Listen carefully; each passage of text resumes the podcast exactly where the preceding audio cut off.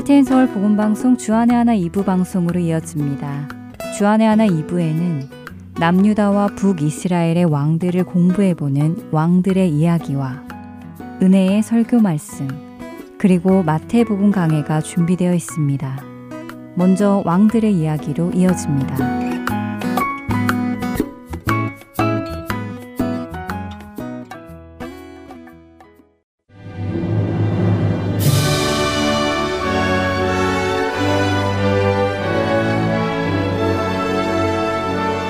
할텐 서울 복음 방송 청취자 여러분 안녕하세요. 왕들의 이야기 진행의 김민석입니다.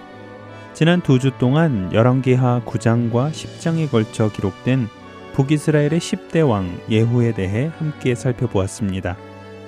그는 하나님의 택하심으로 북이스라엘의 요람 왕과 남유다의 아하시아 왕을 심판하고 북이스라엘의 10대 왕이 되었지요.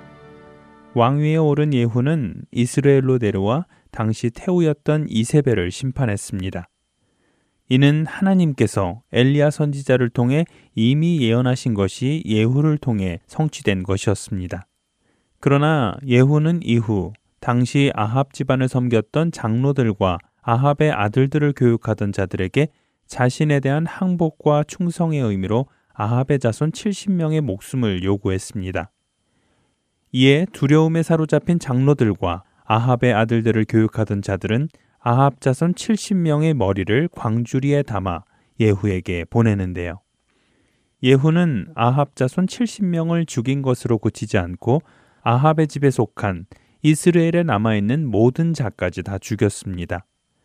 그리고 아합의 때의 귀족들과 신뢰받던 자들, 제사장들까지도 한 명도 남김없이 모두 죽였지요.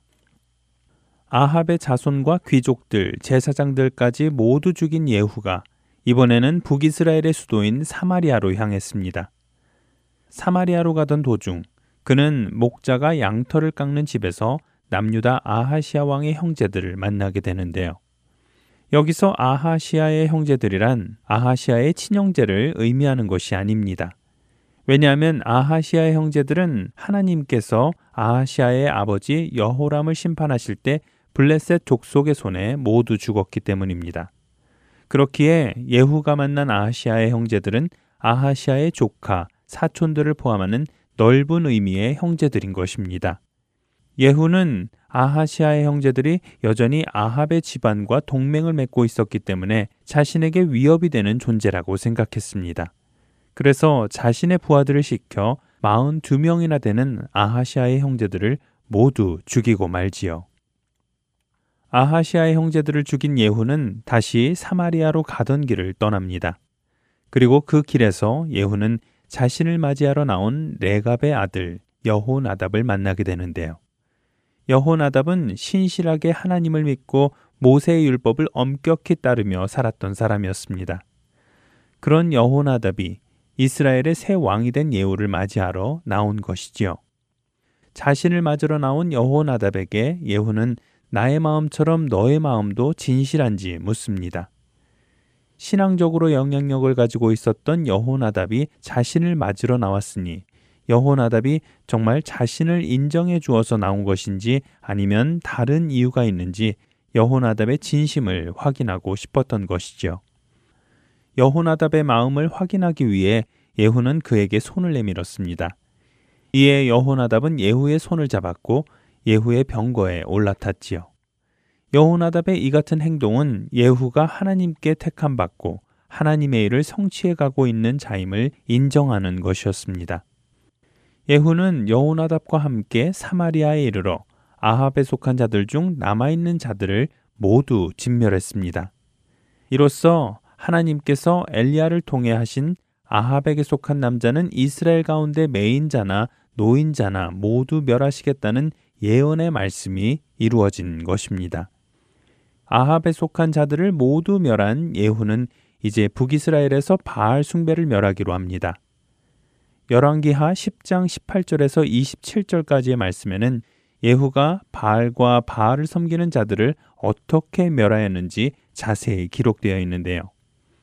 예후는 먼저 백성을 모으고는 자신이 이전에 바알을 섬겼던 아합보다 훨씬 더 많이 바알을 섬길 것이라고 선포합니다.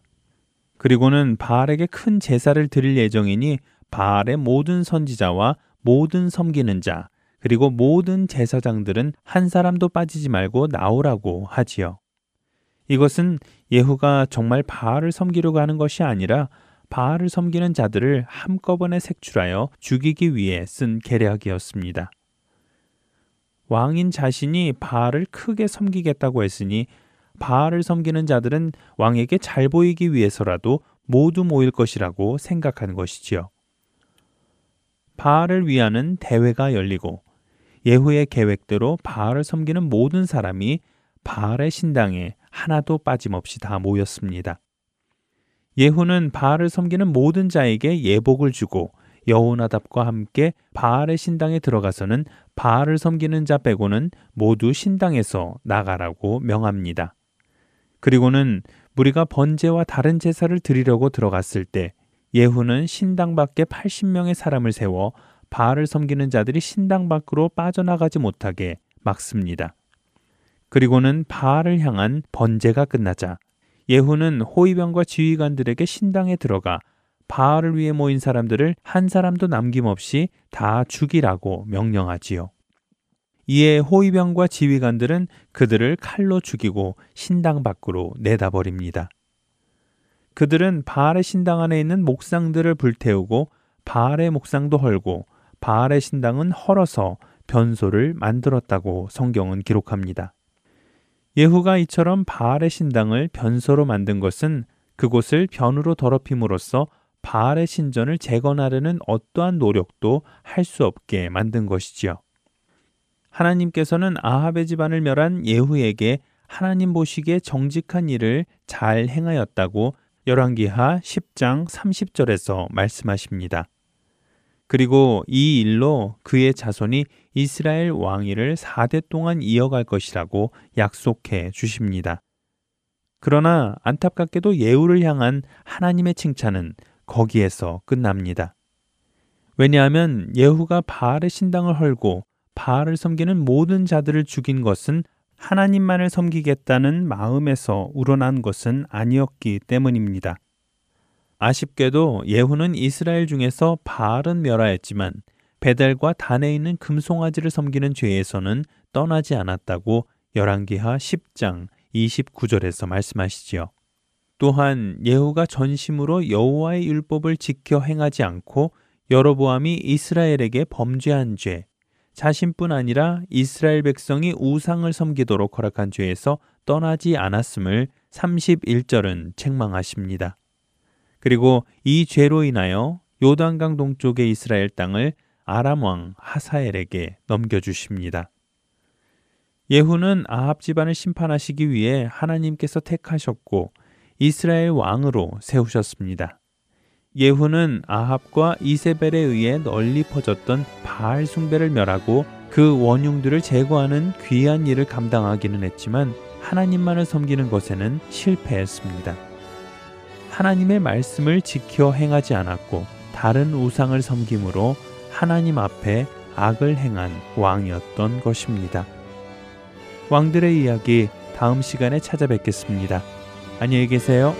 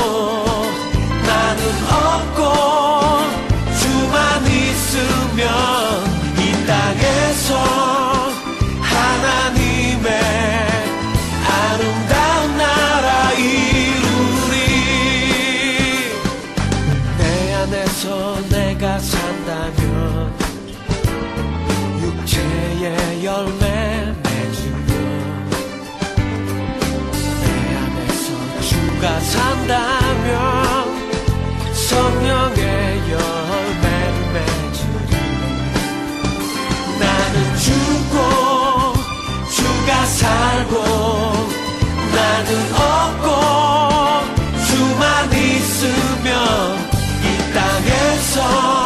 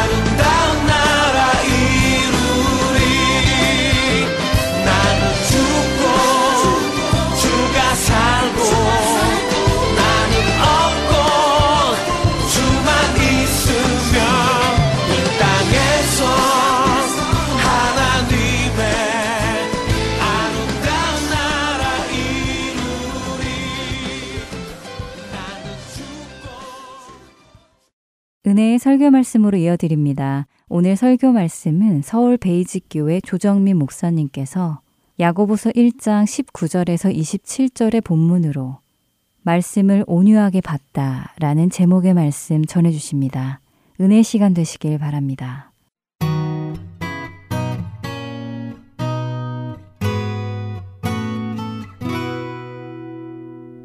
에, 우리 가운데 좋은 믿음을 가진 사람이 어떤 사람인지 궁금하게 여기는 사람들이 많습니다. 또 실제로 어, 그렇게 물어보는 사람도 많죠. 어떻게 해야 좋은 신앙입니까? 어떻게 하는 것이 좋은 믿음입니까? 그런 질문을 듣게 됩니다. 어, 흔히 우리가 좋은 믿음이라고 생각할 때는 어, 주일 빠뜨리지 않고 예배 참석하는 것, 어, 그리고 11조를 비롯해서 이런저런 헌금 부지런히 하고 또 교회가 좀 힘든 일을 사역으로 이렇게 부탁할 때라도 얼굴에 다른 내색하지 않고 그렇게 순종하는 것 이런 것들을 좋은 신앙의 에, 그런 에, 지표로 생각을 하는 것이죠. 뭐 그건 틀렸다, 그건 아니다 그렇게 말할 수는 없습니다. 그러나 중요한 것은 그 모든 것들을 다 한다고 하더라도 그게 반드시 좋은 신앙을 뜻하지는 않는다는 것. 그게 문제죠. 정말 예수님께서는 우리에게 좋은 신앙의 지표를 보여주시고 들려주시기 위해서 오신 것이죠. 어떻게 하는 것이 과연 좋은 신앙인가? 어떻게 사는 것이 과연 바른 믿음의 삶인가? 예수님께서 친히 보여주시고 또 들려주신 것입니다. 그래서 우리가 앞서 말한 그런 종교적 열심을 가지고 교회에서 인정을 받는다고 할지라도 정작 예수님은 잘 모른다. 예수님의 말씀은 어떤 말씀인지 내가 기억하지 못한다. 또 예수님의 말씀이 어떤 말씀이 내한테 왔을 때 그 말씀을 살기 위해서 모든 힘을 거기에 쏟는다.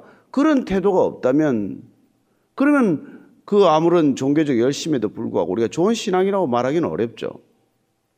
따라서 우리가 오늘 이 야고보 말씀을 통해서 야고보는 아시는 바로 동생 아닙니까? 처음에는 예수님 의심했죠. 그러나 그가 예수님의 말씀을 깨닫고 그게 진리의 말씀임을 알게 되면서 그런 예루살렘 초대교회 지주 같은 그런 정신적 지도자가 된 것이죠. 에, 그는 그렇게 그가 말씀을 깨닫고 보니까 예수님의 말씀을 알기는 아는데 읽기는 읽는데 듣긴 들었는데 그러나 그 말씀대로 살지 못하는 것에 대해서 어, 때로는 이 뭐랄까 마음속에 어떤 답답함, 안타까움을 느끼게 됩니다. 따라서 이 야고보서는 어떻게 하면 우리가 좋은 신앙, 정말 말씀의 신앙대로 우리의 신앙을 갖고 갈 수 있는지에 대한 야고보 사도의 진솔한 고백이죠. 먼저 19절 20절 말씀을 한번 드리겠습니다. 시작. 내 사랑하는 형제들아 너희가 알지니 사람마다 듣기는 속히 하고 말하기는 더디하며 성내기도 더디하라. 사람이 성내는 것이 하나님의 의를 이루지 못함이라. 사람의 말만 하더라도 그 말이 얼마나 중요합니까? 인간의 특성, 인간의 인간됨은 사실 말과 불가분 아닙니까? 우리가 누구와 관계를 맺는다는 것도 말로 관계를 맺는 것이죠. 모든 관계의 시작이 말로 시작이 되고 그리고 그 관계를 지속해 나가는 것도 말로 우리가 그 관계를 지속해 나가고 보다 깊은 관계로 들어가는 것도 말을 통해서 우리는 한 사람과 그런 관계를 계속 깊이 가져가는 것이죠. 사람과 사람과의 관계도 그렇다고 한다면 눈에 보이지 않는 하나님과의 관계는 어떻겠습니까? 하나님께서 우리에게 관계를 맺기 위해서 우리를 찾아오셨고 우리에게 말씀으로 다가오신 것이죠. 따라서 우리가 하나님의 말씀을 듣지 못하고 관계가 시작될 수 없고 하나님의 말씀을 알지 못하고 그 관계를 지속해 나갈 수 없으며 하나님의 말씀을 우리가 깊이 묵상하고 그 말씀을 먹지 않으면 우리의 관계가 더 깊어질 수 없다는 것입니다. 따라서 그 말씀이 우리한테 오게 되면은 정말 어떻게 우리가 그 말씀을 받아들여야 할 것인가? 오늘 야고보서는 이렇게 말하는 것이죠. 정말 우리가 듣기는 속히 하라. 그리고 우리가 말하기는 더디하라. 하나님의 말씀을 듣는 것은 신속하게 하고 우리가 입으로 말하는 것은 더디하라, 늦게 하라, 천천히 하라고 이렇게 말하고 있습니다. 또한 화를 내는 것도 더디하라고 말합니다. 자, 좋은 신앙이란 우리가 지금 뭐라고 지금 야고보가 말해주고 있습니까? 하나님의 말씀은 속히 듣고 사람의 말은 내 말은 더디하라. 그게 좋은 신앙이라고 말해주고 있는 것이죠. 그렇습니다. 속히 해야 할 것과 더디해야 할 것. 이걸 잘 구별하는 게 신앙에 중요하다는 얘기죠. 그리고 화를 내는 것, 화를 내는 것도 사실 더디 내 말을 입 밖에 내는 사람들이 화잘 내지 않습니다. 하나님의 말씀을 속히 듣고 내 말을 더디하는 사람들은 화낼 일이 없겠지만 그러나 하나님의 말씀은 잘 듣지 않고 내 감정적인 언어를 쉽게 쏟아내는 사람이라면 쉽게 분노하겠죠. 그리고 그 분노 때문에 그는 하나님의 의를 이루지 못한다고 말합니다. 뭐 때문에 화를 내지 말라고요? 하나님의 의가 이루어지지 않는다는 거예요. 자, 하나님의 말씀을 속히 듣는다. 이게 무슨 말씀일까요? 하나님의 말씀을 속히 듣는 것은 내가 하나님의 말씀을 부지런히 듣고자 하는 태도를 말하는 것이죠. 또한 하나님의 말씀을 속히 듣는다는 것은 그 말씀을 어떻게 하든지 준행하기 위해서 내 마음의 태도를 분명하게 가지고 있는 것을 말하는 것이죠. 그게 하나님의 말씀을 속히 듣고자 하는 태도를 말하는 것이고 그렇게 하나님의 말씀이 내 안에 가득 차면 하나님의 말씀을 내가 실천해 나가기 위해서라면 차라리 내 말은 잦아들겠지요. 내 말은 적게 하게 될 것입니다. 내 말은 더디하게 될 것입니다. 내 말을 앞세우지 않을 것입니다.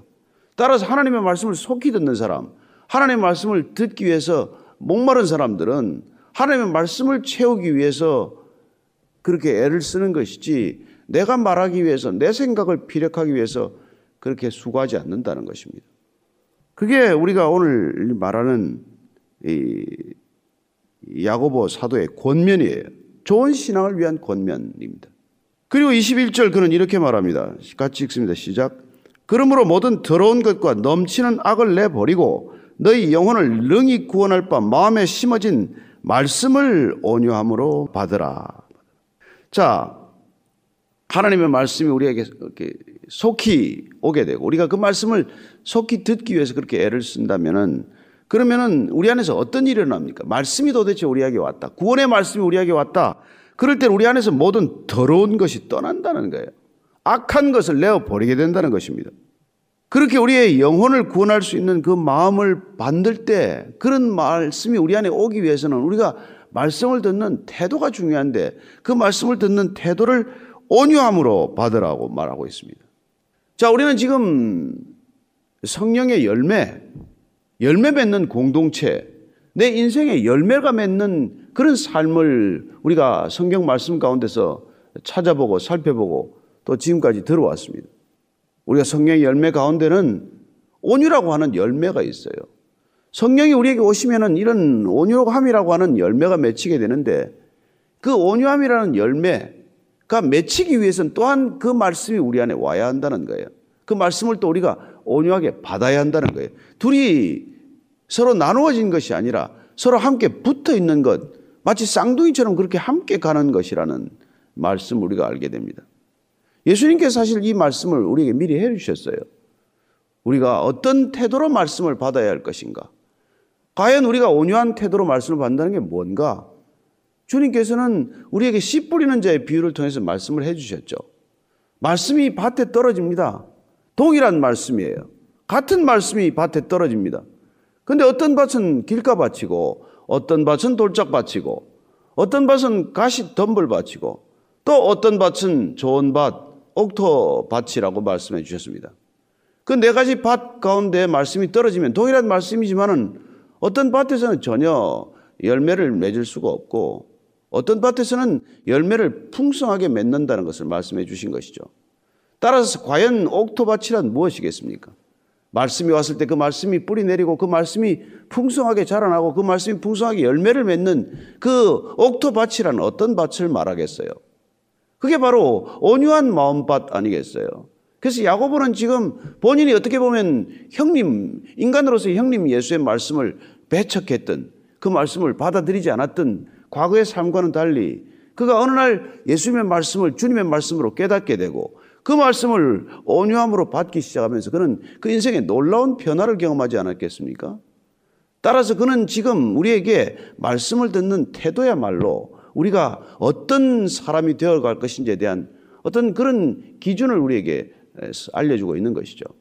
따라서 그는 지금 우리가 우리의 영혼을 능히 구원할 그 말씀을 온유함으로 받는 것과 그 말씀을 거절하는 것, 배척하는 것, 그 말씀을 받아들이지 않는 것, 그게 바로 신앙의 갈림길, 인생의 갈림길, 또한 더 좋은 신앙의 갈림길이 된다는 것입니다. 어떻게 해야 좋은 신앙생활을 합니까? 어떻게 해야 믿음을 더 굳건하게 가질 수 있습니까? 오늘 사도 야고보의 권면에 따르면은 말씀을 온유함으로 받으라는 거예요. 말씀을 온유한 태도로 받아들이는 사람은 점점 더 좋은 신앙으로 가게 될 것입니다. 따라서 지금 22절 말씀 이렇게 얘기하고 있죠. 같이 읽습니다. 시작. 너희는 말씀을 행하는 자가 되고 듣기만 하여 자신을 속이는 자가 되지 말라. 자, 우리가 말씀을 온유함으로 받았습니다. 그러면 그 말씀을 받은 사람들은 어떻게 살게 되겠어요? 하나님의 말씀이 내게 왔습니다. 하나님의 말씀을 내가 온유함으로 받았습니다. 온유함이란 사실 유순하고 겸손한 태도 아니겠어요? 하나님의 말씀이 나한테 그렇게 임했을 때 나는 어떻게 살게 되겠습니까? 그게 오늘 야고보의 말씀이에요. 말씀을 행하는 자가 된다는 거예요. 말씀을 행하는 자가 된다. 사실 야고보는 믿음은 가졌다고 하지만 행함이 없는 사람들에 대한 안타까움이 컸을 것입니다. 어떻게 보면 정작 유대인에서 유대 종교를 버리고 그리스도인이 되었지만은 예수 그리스도의 말과는 다른 행동으로 살아가는 사람, 정작 믿음을 고백했지만 그러나 그 믿음에 걸맞는 삶이 뒤따르지 않는 사람을 대해서 야고보는 답답함을 가졌을 것이고 그 답답함을 그는 어떻게 이렇게 토로하고 있는 것입니까? 왜 말씀을 듣고 행함이 없느냐? 물론 우리의 어떤 행함도 구원의 조건이 되지 않죠. 그게 우리가 로마서의 주제 아닙니까? 그렇습니다. 우리는 오로지 믿음으로 구원에 이릅니다. 그러나 구원받은 삶에 믿음으로 구원받았다고 하지만 행함이 전혀 없다는 것, 그 이해가 됩니까? 야고보는 이해할 수 없다는 것이죠. 어떻게 구원받고 믿음으로 구원받았는데, 말씀으로 구원받았는데, 그 말씀을 듣고 그 말씀을 행할 수가 없단 말이냐? 그렇게 반문하는 것이죠. 사실 예수님께서도 이 표현에 대해서는 어떻게 보면 더 신랄하게 표현하였습니다. 더 아주 그냥 무섭게 표현하셨죠. 그게 우리가 마태복음 7장 21절 말씀 아닙니까? 7장 21절 말씀. 자, 같이 한번 읽습니다. 7장 21절 말씀입니다. 시작. 나더러 주여 주여 하는 자마다 다 천국에 들어갈 것이 아니요 다만 하늘에 계신 내 아버지의 뜻대로 행하는 자라야 들어가리라. 우리가 자주 듣는 말씀이고 자주 인용하는 말씀이고 자주 우리에게 정말 가슴을 찌르는 말씀이지만은 이 말씀조차도 우리가 듣고 나서 그냥 무심히 스쳐 지나가기가 쉬워요. 어쩌면 너무 자주 들어서 이 말씀을 그냥 가볍게 여길지도 모르죠. 예수님 뭐라고 하십니까? 주여 주여 하는 자마다 천국에 가는 게 아니다. 하늘에 계신 내 아버지의 뜻대로 행하는 자라야 말씀을 듣고 그냥 잊어버리는 것이 아니라 말씀을 듣고 행하는 자라야 천국에 들어가리라. 이렇게 말씀해 주신 것이죠. 지금 야고보가 말씀을 듣고 자기 자신을 속이지 말아라. 행함이 없다면 자기 자신을 속이는 것 되는 것이죠. 자기 자신에게 속은 것입니다. 아, 나는 좋은 말씀을 들었다. 심지어 나는 좋은 말씀을 전파한다. 심지어 나는 좋은 설교를 한다. 그런 것에도 속을 수가 있다는 것입니다. 행함이 없다면 우리가 말씀을 듣고 말씀을 읽고 말씀을 묵상하고 그렇게까지 했는데도 불구하고 말씀을 행하지 않는다면 그건 스스로에게 속는 거나 마찬가지라는 것이죠. 예수님께서 이렇게 우리에게도 오늘날 물으시는 것과 마찬가지입니다. 마태복음 21장 28절에서 31절까지를 한번 찾아서 읽어보겠습니다. 제가 읽어드립니다. 그러나 너희 생각에는 어떠하냐? 어떤 사람에게 두 아들이 있는데 맏아들에게 가서 이르되 예 오늘 포도원에 가서 일하라 하니 대답하여 이르되 아버지 가겠나이다 하더니 가지 아니하고 둘째 아들에게 가서 또 그와 같이 말하니 대답하여 이르되 실소이다 하였다가 그 후에 뉘우치고 갔으니 그 둘 중에 누가 아버지의 뜻대로 하였느냐? 이르되 둘째 아들이니이다. 예수께서 그들에게 이르시되 내가 진실로 너희에게 이르노니 세리들과 창녀들이 너희보다 먼저 하나님에 들어가리라. 아휴 여러분 이 말씀은 지금 예루살렘 성전 안에 예수님께서 들어가셨어요. 거기 있는 사람들을 가르치기 시작하셨습니다. 그러니까 제사장과 이 서기관들이 도대체 당신은 무슨 권위로 예루살렘 성전에서 사람들을 가르칩니까? 예수님께서 이 시비를 거는 바리새인들과 장로들에게 이렇게 대답하신 거예요. 이렇게 물은, 물은 것입니다. 둘 아들이 있는데 하나는 아버지가 가라고 그랬더니 가겠다고 그러고 안 갔다. 둘째 아들은 안 가겠다고 하더니 갔다. 예? 그러면 누가 아버지 뜻대로 한 것이냐? 말씀을 듣긴 들었는데 안 한 사람이냐? 말씀을 안 들은 것 같은데 실제로 한 사람이냐?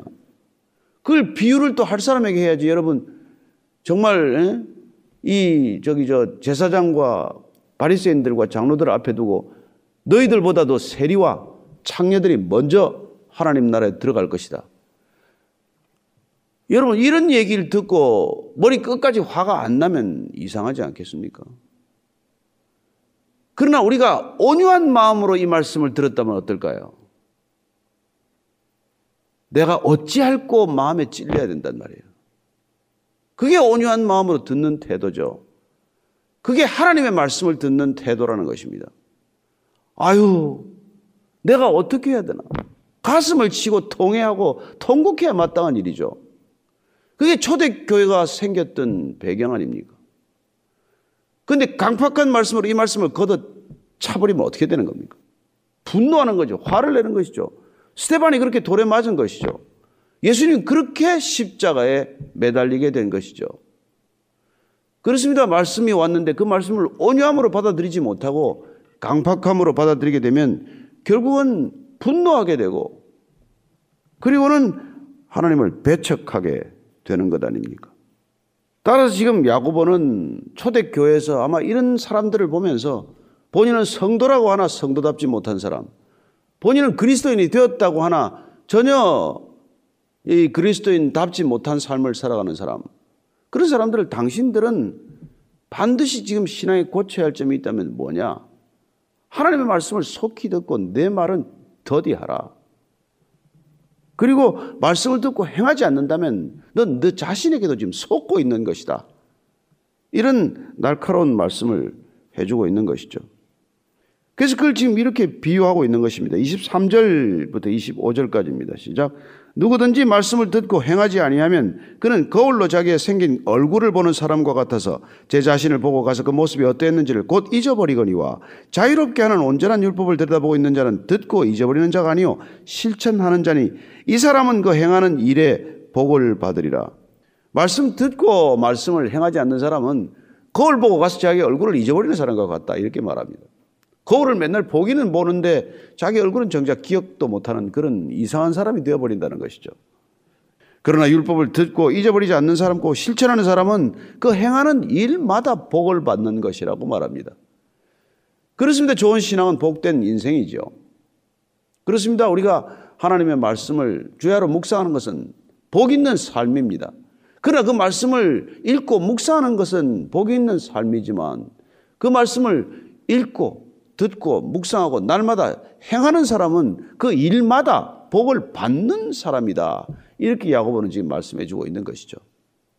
우리가 하나님의 백성이 된다는 것 자체는 복이 있는 사람이 되는 것이지만 그러나 하나님의 말씀을 들은 대로 날마다 실천하며 사는 삶이란 날마다 복을 받는 삶, 복을 누리는 삶, 그런 삶이 된다는 뜻 아니겠습니까? 그리고 이 복 있는 사람은 정말 어떤 삶의 모습을 보일까요? 26절, 27절입니다. 시작. 누구든지 스스로 경건하다 생각하며 자기 혀를 제갈 물리지 아니하고 자기 마음을 속이면 이 사람의 경건은 헛것이라. 하나님 아버지 앞에서 정결하고 더러움이 없는 경건은 곧 고아와 과부를 그 환란 중에 돌보고 또 자기를 지켜 새 속에 물들지 아니하는 그것이니라. 처음에 그렇게 물었습니다. 좋은 신앙이란 무엇입니까? 우리 어떻게 좋은 믿음 생활을 할 수 있습니까? 예. 교회 빠지지 말고 다니십시오. 주일 성수하십시오. 11조 하십시오. 그런 것들이 틀렸다, 잘못됐다, 무의미하다. 그 말을 하려는 게 아니에요. 그러나 우리가 지금 본질은 무엇입니까? 좋은 신앙, 좋은 믿음이란 하나님의 말씀을 속히 듣는 것이고 하나님의 말씀에 목마른 사슴처럼 달려가는 것이고 들었다면 그 말씀 그대로 행하며 사는 것이다. 그거 듣고 행하지 않는다면 그걸 보고 자기 얼굴을 잊어버리는 사람이나 뭐가 다르냐. 따라서 좋은 신앙이란 우리가 정말 끊임없이 자기를 이렇게 세우는 삶이 될 것입니다. 섰다고 하면 넘어질까 조심하라고 하지 않았습니까? 따라서 우리는 넘어질 때마다 일어설 수 있는 말씀의 기준을 가지는 것, 그게 말씀을 우리가 사랑하는 사람이고 그 말씀을 온유함으로 받아들인 사람이라는 것입니다. 따라서 그는 예수님께서 말씀하신 대로 그 말씀의 반석 위에 자기 인생을 세우는 것이죠. 그래서 넘어지지 않는 사람이 되는 것입니다. 아니, 실족하고 넘어질 수 있지만은 즉각 회복하고 돌이킬 수 있는 사람이 되는 것이죠. 어릴 때 우리가 그 뭡니까? 그 오뚜기라는 것 가지고 놀아본 적 있습니까? 오뚜기. 애들이 그 넘어뜨리는 게 재밌었잖아요. 자꾸 넘어뜨리지만 넘어지면 또 일어나고 넘어지면 금방 일어나고 넘어뜨릴 수가 없어요. 왜요? 목의 중심이 아, 아래에 있기 때문이죠. 그렇습니다. 우리가 복 있는 삶, 복 있는 사람, 반석 위에 집을 짓는 사람, 이런 사람은 무게 중심이, 인생의 모든 무게 중심이 말씀에 있는 것. 하나님을 반석으로 삼는 사람, 말씀을 반석으로 삼는 사람, 그 말씀의 중심이 늘 내 안에 가득한 사람이란 말이에요. 그래서 넘어지지 않는 인생이 되는 것이죠. 그 말씀을 내 안에 중심으로 삼을 수 있는 태도, 그게 온유함이라고 오늘 야고보는 말해주고 있는 것이죠. 왜 하나님께서 그 종교적 지도자들을 그렇게 질책하셨습니까? 그 마음에 온유함이 없기 때문이거든요. 교만함이 가득하기 때문이거든요. 말씀을 속히 듣기는 그냥 자기 말은 속히 하지만 하나님의 말씀은 사실 더디 듣는 사람들이 바로 그 사람들이었기 때문에 예수님께서 그토록 말씀하신 것이죠. 따라서 그들은 스스로 경건하다고 생각하지만 하나님 볼 때는 그들의 경건은 그냥 영성보다도 웃자란한 종교성에 불과하다는 것입니다.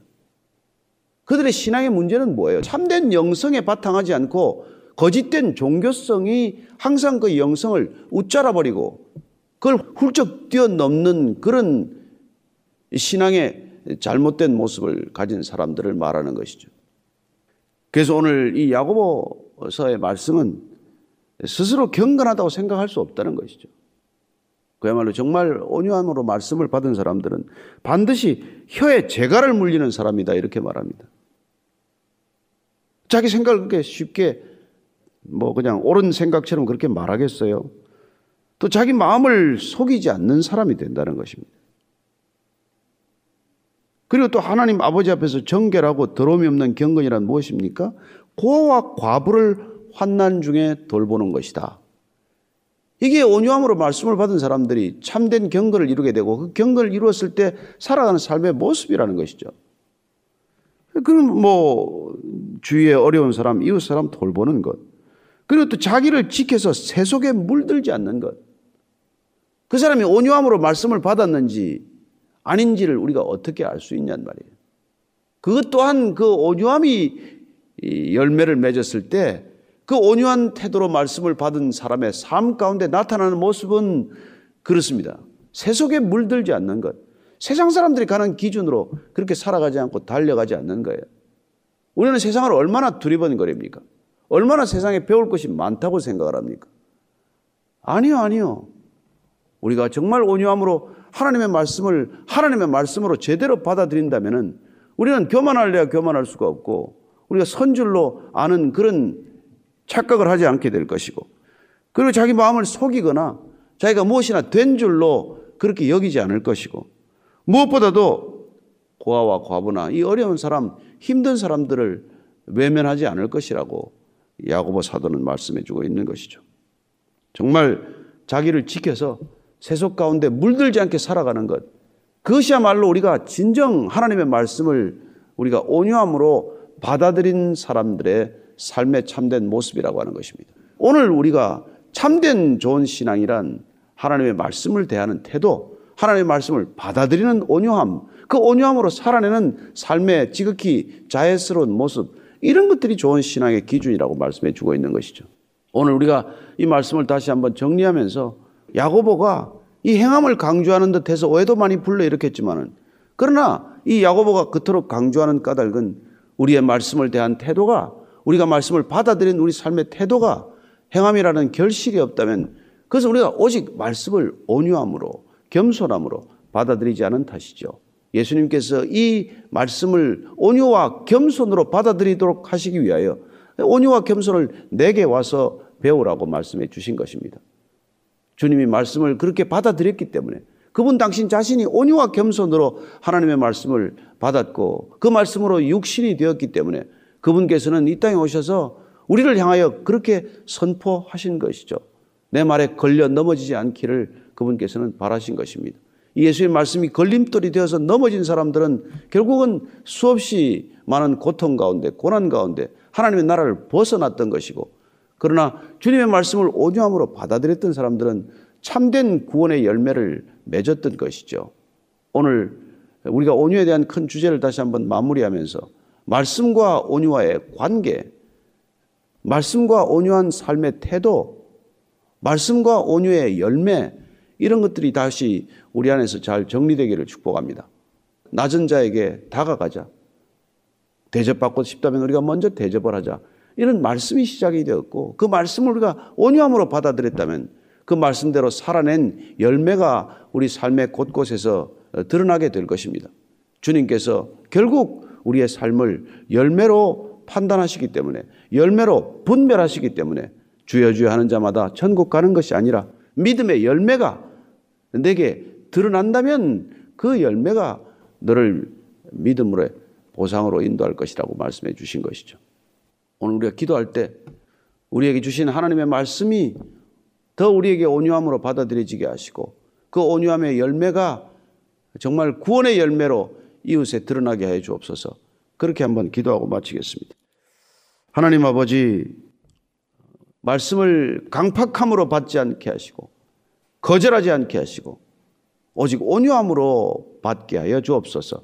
그 말씀 온유함으로 받았다면 그 온유한 믿음의 열매가 우리 삶의 또 다른 온유함으로 드러나게 하여 주옵소서. 예수님 이름으로 기도합니다. 아멘.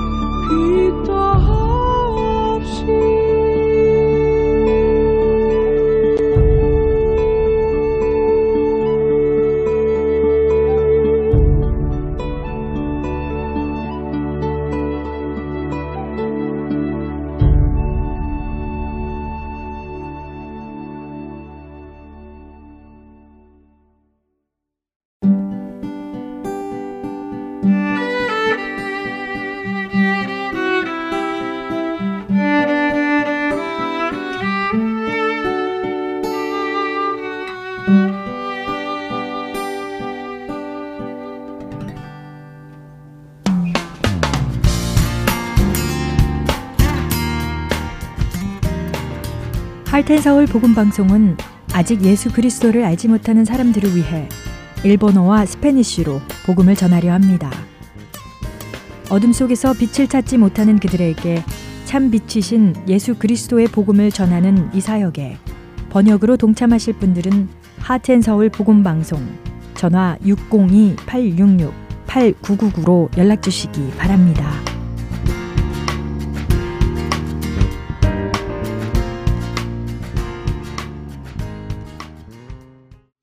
계속해서 마태복음 강해 보내드립니다.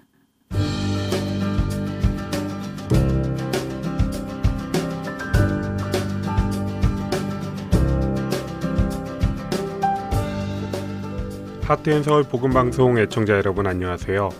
마태복음 강의 김태정 목사입니다. 지난주에 우리는 마태복음의 저자와 수신자 그리고 마태복음이 쓰여진 배경들에 대해서 알아보았습니다. 오늘은 마태복음 1장에 기록된 예수님의 계보를 함께 살펴보며 예수님은 누구신지 알아보도록 하겠습니다. 모두들 잘 아시겠지만 성경은 크게 두 책으로 나눌 수 있습니다. 바로 구약과 신약인데요. 이 둘을 나누는 기준은 바로 예수님입니다. 구약은 오실 예수님에 대해서 기록한 책이라 할 수 있고, 신약은 오신 예수님과 다시 오실 예수님을 기록한 책이라고 할 수 있습니다. 구약과 신약 사이에는 약 400년의 간극이 있죠. 이 기간 동안 하나님께서는 이스라엘 백성에게 아무런 말씀도 하지 않으셨기에 성경이 기록될 수 없었고, 이러한 이유로 공백이 생기게 되었습니다. 예수님이 오실 당시 이스라엘은 그리스와 로마의 지배 아래에 있었고 종교적, 정치적, 문화적 탄압이 계속되어 아무런 희망이 없었습니다. 오직 한 가지, 하나님께서 그들에게 약속하신 메시아만을 기다리고 있었습니다. 400년이라는 하나님의 침묵의 시간이 지나고 드디어 예수님께서 오셨습니다. 마태복음의 저자는 그 처음을 아브라함과 다윗의 자손 예수 그리스도의 계보라라는 문구로 시작합니다. 이 말은 마치 구약에 가장 먼저 나오는 책인 창세기 1장 1절에 태초에 하나님이 천지를 창조하시니라와 같은 무게로 다가옵니다. 흑암 속에서 천지를 말씀과 영으로 창조하신 하나님께서 이번에는 약속하신 그리스도를 통해 회복을 시작하시는 것입니다. 창세기 저자가 하나님께서 세상을 지으신 과정을 차례로 기록한 것처럼 마태복음의 저자는 아브라함으로부터 예수님에 이르기까지 이어지는 그리스도의 계보를 하나하나 이야기하고 있습니다. 다만 하나님께서 천지를 만드신 과정은 지금도 우리가 눈으로 직접 볼 수 있는 것들에 대한 내용이라 우리에게도 익숙한 내용이지만 예수님의 계보는 너무 낯선 사람들이라는 차이가 있지요. 그리고 바로 이런 이유가 마태복음을 읽으려 하는 독자들을 시작부터 어렵게 하여 성경을 덮게 만들기도 하는데요. 하지만 마태복음의 첫 독자인 유대인들은 우리와는 달리 예수님의 계보에 나오는 이름들에 매우 익숙했습니다. 유대인들은 한 사람의 생애를 기록할 때 족보를 가장 먼저 기록했습니다. 왜냐하면 그 당시 유대인 사회에서는 혈통이 성공을 결정하는 가장 중요한 요건 중 하나였기 때문입니다. 그래서 어떠한 사람이 순수한 유대인 혈통인지 아닌지는 그 사람을 설명하는 가장 중요한 조건이 되었고 이 같은 이유로 마태복음도 예수님의 혈통을 설명하는 계보로 시작되는 것입니다. 사실 뿌리와 혈통을 중요하게 여기는 것은 우리도 이스라엘 민족과 똑같습니다. 과거에는 신분을 위해 양반 문서를 사고 팔았고 지금도 아니라고 이야기는 하지만 여전히 어느 지역, 어느 학교 출신이라는 것이 우리에게 영향을 주고 있으니까요. 그러나 마태복음의 저자가 예수님의 계보를 맨 처음에 기록한 이유는 단지 사회적인 성공을 위해 뿌리를 나타내려 한 일반적인 이유는 아니었습니다. 그가 계보를 가장 먼저 기록한 진짜 이유는 이 계보 가운데 그리스도라는 하나님의 약속이 담겨져 있기 때문입니다. 처음 시작하는 1절에는 예수님 외에 두 명의 인물이 기록되어 있습니다. 바로 아브라함과 다윗인데요. 이들은 하나님께 언약을 받은 중요한 공통점을 가진 사람들입니다. 창세기 22장 18절 상반절에는 하나님께서 아브라함에게 주신 언약이 기록되어 있습니다. 바로 내 씨로 말미암아 천하 만민이 복을 받으리니 라고 하신 약속의 말씀입니다.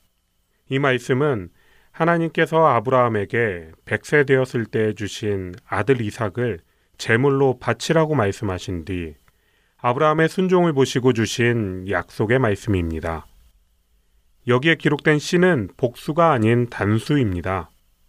여러 사람이 아닌 단 한 명의 인물이었고 유대인들은 약속하신 그 씨, 그 한 사람이 바로 자신들을 구원할 메시아로 생각하고 있었습니다. 또한 사무에라 7장에는 하나님께서 다윗에게 주신 언약이 기록되어 있습니다. 당시 다윗은 아름다운 궁전에서 모든 것이 안정적인 삶을 살고 있었습니다. 그런 다윗은 하나님의 괴가 여전히 천막 안에 있음을 안타까워하며 성전을 짓고자 했습니다. 하지만 하나님께서는 허락하지 않으셨습니다. 하나님께서는 다윗이 아닌 그의 자손이 성전을 건축할 것이고 그의 나라를 영원히 세우겠다고 말씀하셨습니다. 이 말씀은 1차적으로는 다윗의 아들인 솔로몬을 통해 성전이 건축되고 그 나라가 형통할 것을 약속하신 것입니다. 그러나 동시에 솔로몬과 다윗 왕조를 예표로 하여 그리스도를 통한 영원하신 하나님 나라가 이루어질 것을 뜻하기도 하는 것입니다. 유대인들은 이 약속이 메시아를 통하여 이스라엘을 회복시키시는 것으로 이해했습니다. 두 사람에 대한 하나님의 약속을 정리하면 아브라함과 다윗의 후손을 통해 하나님께서는 한 인물을 주실 것이고 그를 통해 천하가 복을 얻고 그가 영원한 나라를 만든다는 것입니다. 사실 유대인들이 기다리던 메시아와 하나님께서 약속하신 메시아는 분명 그 내용이 달랐습니다. 유대인들은 지금 당장 정치적 탄압에서 나라와 민족을 구해줄 메시아를 기다리고 있었지만 하나님께서는 죄라는 보다 근본적인 문제에서의 구원을 계획하셨지요. 하지만 약속하신 메시아가 아브라함과 다윗의 계보를 통해 이 땅에 오실 것이라는 사실만은 확실했습니다. 그래서 저자는 예수님이 약속하신 그리스도이심을 증명하기 위해서 예수님의 계보를 기록한 것입니다. 마태복음 1장 17절에서 저자는 예수님의 계보를 정리하고 있는데 아브라함에서 다윗까지 14대, 다윗에서 바벨론 포르기까지 14대, 바벨론 포르기에서 예수님까지 14대라고 이야기하고 있습니다. 그런데 여기에는 문제점이 하나 있습니다. 저자는 각각의 기간이 모두 14대라고 이야기했지만 잘 세어보면 세 번째 시대는 14대가 아닌 13대입니다. 또 다윗 이후부터 바벨론 포로기까지의 기간에는 생략된 사람들도 있고요. 우리는 이 부분에 대해 한 가지 기억해야 할 사실이 있습니다. 복음서에 기록된 계보들은 역사적 사실을 있는 그대로 하나도 빠짐없이 기록한 것이 아니라는 사실입니다. 이 내용은 저자의 의도에 따라서 역사적인 사실을 바탕으로 이름이 바뀌거나 빠지기도 할 수 있다는 것입니다. 중요한 것은 그렇다고 해서 기록된 계보가 거짓이 아니라는 것입니다. 없는 사실을 꾸며서 기록한 것이 아니라 역사적 사실을 예수님에 대해 더욱 잘 알 수 있도록 편집을 했다는 것이지요. 이러한 사실을 이해하고 있어야 계보들의 내용이 오류를 가지고 있는 것이 아니라 그 안에 저자의 의도가 담겨 있음을 알게 됩니다. 그렇다면 마태복음의 저자가 각 시대까지 14대라고 밝힌 의도는 무엇일까요? 학자들은 이 부분에 대해 몇 가지 설을 이야기합니다. 가장 지지를 많이 받는 설은 14대라는 숫자가 다윗이라는 이름과 관련이 있다는 주장입니다. 히브리 알파벳은 문자이기도 하지만 동시에 숫자를 나타내기도 합니다.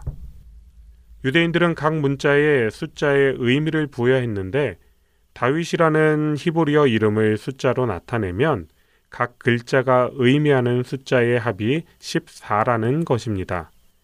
그래서 십사라고 말한 이유는 예수님의 계보 안에서 다윗이라는 이름을 강조하여 약속의 성취, 그리고 왕이신 예수님을 나타내기 위해서라는 것입니다.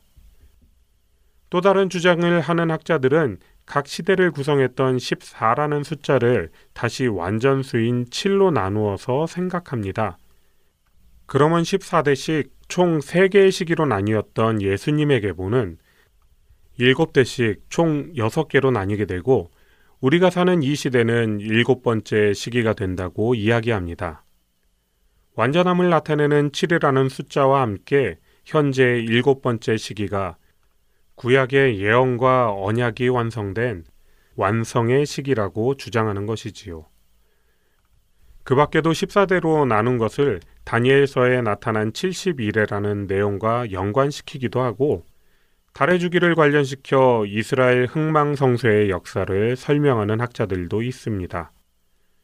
사실 어떤 것이 저자가 의도한 것인지는 정확히 알 수 없습니다. 다만 한 가지 확실한 것은 저자는 하나님께서 이스라엘의 역사를 이끌어가고 계심을 알리려 했다는 것입니다. 조금 다른 관점으로 다시 한번 계보를 살펴보면 우리는 한 가지 사실을 발견할 수 있는데 그것은 이 가문이 그리 뼈대 있는 가문처럼 보이지는 않는다는 것입니다. 처음 계보를 설명하면서 그들에게 가장 중요한 것 중 하나가 순수 혈통이라고 말씀드렸습니다. 그런데 이 계보에는 아모리 족속도 있고 모압 족속도 있습니다.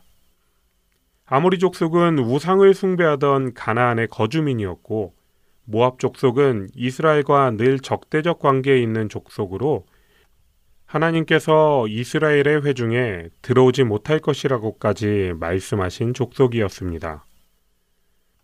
그리고 좋은 가문이라고 자랑하려면 결점이 없는 훌륭한 사람들이 많아야 하는데 우리가 인정할 만한 인물들은 손에 꼽을 정도입니다.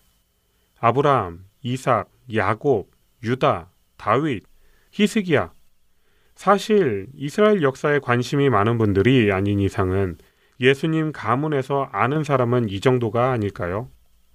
그런데 우리가 지금 열거한 이 사람들도 커다란 약점을 가진 사람들이었습니다. 아브라함과 이삭 부자는 자기가 살기 위해서 아내를 누이라고 말한 겁쟁이였고 야곱은 속이고 거짓말하는 자의 대표 주자였지요. 유다는 며느리와 관계하여 아들을 낳았고 다윗은 남의 아내를 빼앗은 가정 파탄자의 살인자였습니다. 히스기야도 사실 하나님의 말씀을 순종하지 않았던 사람이었습니다. 여기에 설명한 사람들도 이렇게 커다란 약점을 가졌는데 나머지 거론조차 하지 않은 사람들은 어떻겠습니까? 그냥 모두 하나님께 불순종이라는 한 단어로 설명할 수 있는 사람들이었습니다. 그렇다고 다른 어떤 집안의 계보를 살펴보면 다를까요? 전혀 다르지 않을 것입니다. 드러나지 않게 감추고 숨기고 있을 뿐이지 결코 의로울 수 없는 인간의 한계를 모두가 가지고 있습니다. 예수님의 계보는 결코 자랑할 만한 계보가 아닙니다. 그런데 여기에 기록된 계보가 저자의 의도에 따라서 편집되었다는 점을 다시 생각해 보면 저자는 이 계보를 자랑하고 싶은 마음에 기록한 것이 아니라 오히려 부족한 부분을 드러내기 위해 기록했음을 알 수 있습니다. 그런데 이렇게 떳떳하지 못한 예수님의 계보, 인간의 한계는 16절에 기록된 말씀으로 인해 대반전을 보여줍니다. 마태복음 1장 16절에는 야곱은 마리아의 남편 요셉을 낳았으니 마리아에게서 그리스도라 칭하는 예수가 나시니라 라고 기록되어 있습니다. 요셉이 낳았다라고 기록되어 있는 것이 아니라 마리아에게서 예수님이 나셨다고 기록되어 있습니다. 이것이 바로 대반전인 것입니다. 저자는 왜 마리아에게서 예수님이 나셨다고 기록했을까요? 예수님은 특별하신 분이니까 부모의 이름이 모두 기록된 것일까요? 하지만 계보를 살펴보면 이와 같이 부모의 이름이 함께 기록된 사람들을 또 발견할 수 있습니다. 당시 유대인들은 여성과 아이들은 수로 세지도 않았고 기록하지도 않았습니다. 그런 문화 속에서 예수님의 계보에는 마리아 말고도 네명의 여성 이름이 더 기록되어 있는데 모두 특별한 출생과 관련이 있습니다. 3절에 다말, 4절에 라합과 룻, 그리고 6절에는 우리아의 아내가 기록되어 있지요. 먼저 다말은 시아버지와의 사이에서 아이를 낳았고 라합은 이방인 기생이며 룻 또한 이방인입니다. 거기에 솔로몬의 어머니는 우리아, 즉 다른 사람의 아내였죠. 이 여인들 모두는 유대인의 입장에서 보았을 때 문제가 있는 사람들입니다. 밖으로 자랑할 만한 관계에 있는 사람들이 분명 아니었습니다. 단지 한 가지, 이들은 아버지의 혈통을 가지고 있었습니다. 유대인 입장에서 어머니 쪽은 문제가 있을 수 있었지만 그래도 아버지의 피는 생물학적으로 정상적인 아브라함의 혈통이었던 것이죠. 그러나 마리아는 다말, 라합, 룻, 우리아의 아내와는 차원이 다른 수준의 문제가 있었습니다.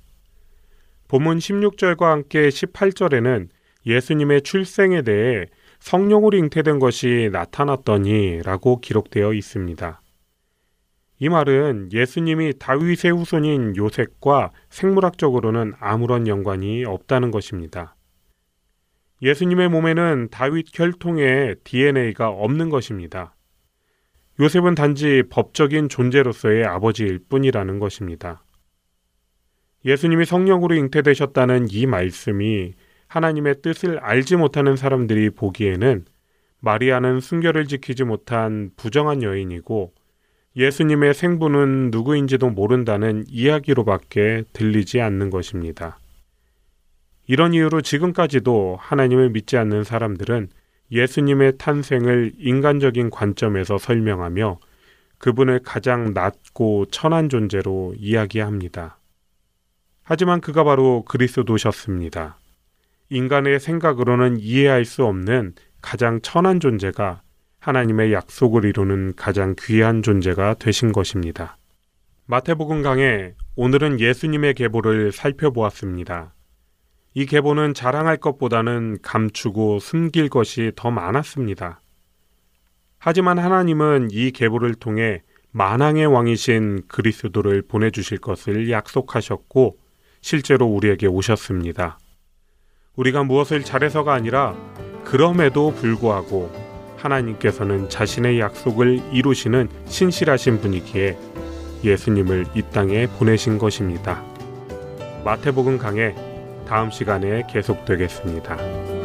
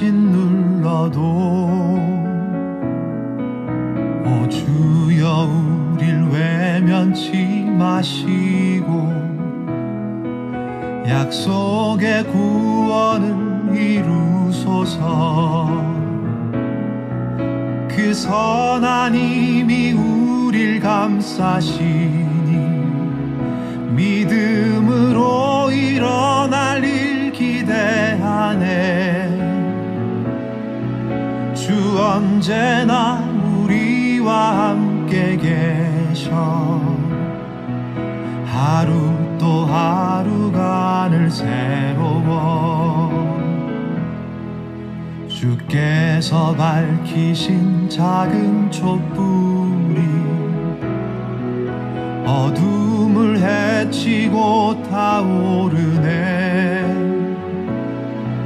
그 빛에 우리 모두 하나 되어 온 우리의 비추게 하소서. 그 선한 힘이 우릴 감싸시니 믿음으로 일어날 일 기대 언제나 우리와 함께 계셔. 하루 또 하루가 늘 새로워 이 고요함이 깊이 번져갈 때 저 가슴 벅찬 노래 들리네 다시 하나가 되게 이끄소서. 당신의 빛이 빛나는 이밤그 선한 힘이 우릴 감싸시니 믿음으로 일어날 일 기대하네. 주 언제나 우리와 함께 계셔 하루 또 하루가 늘 새로워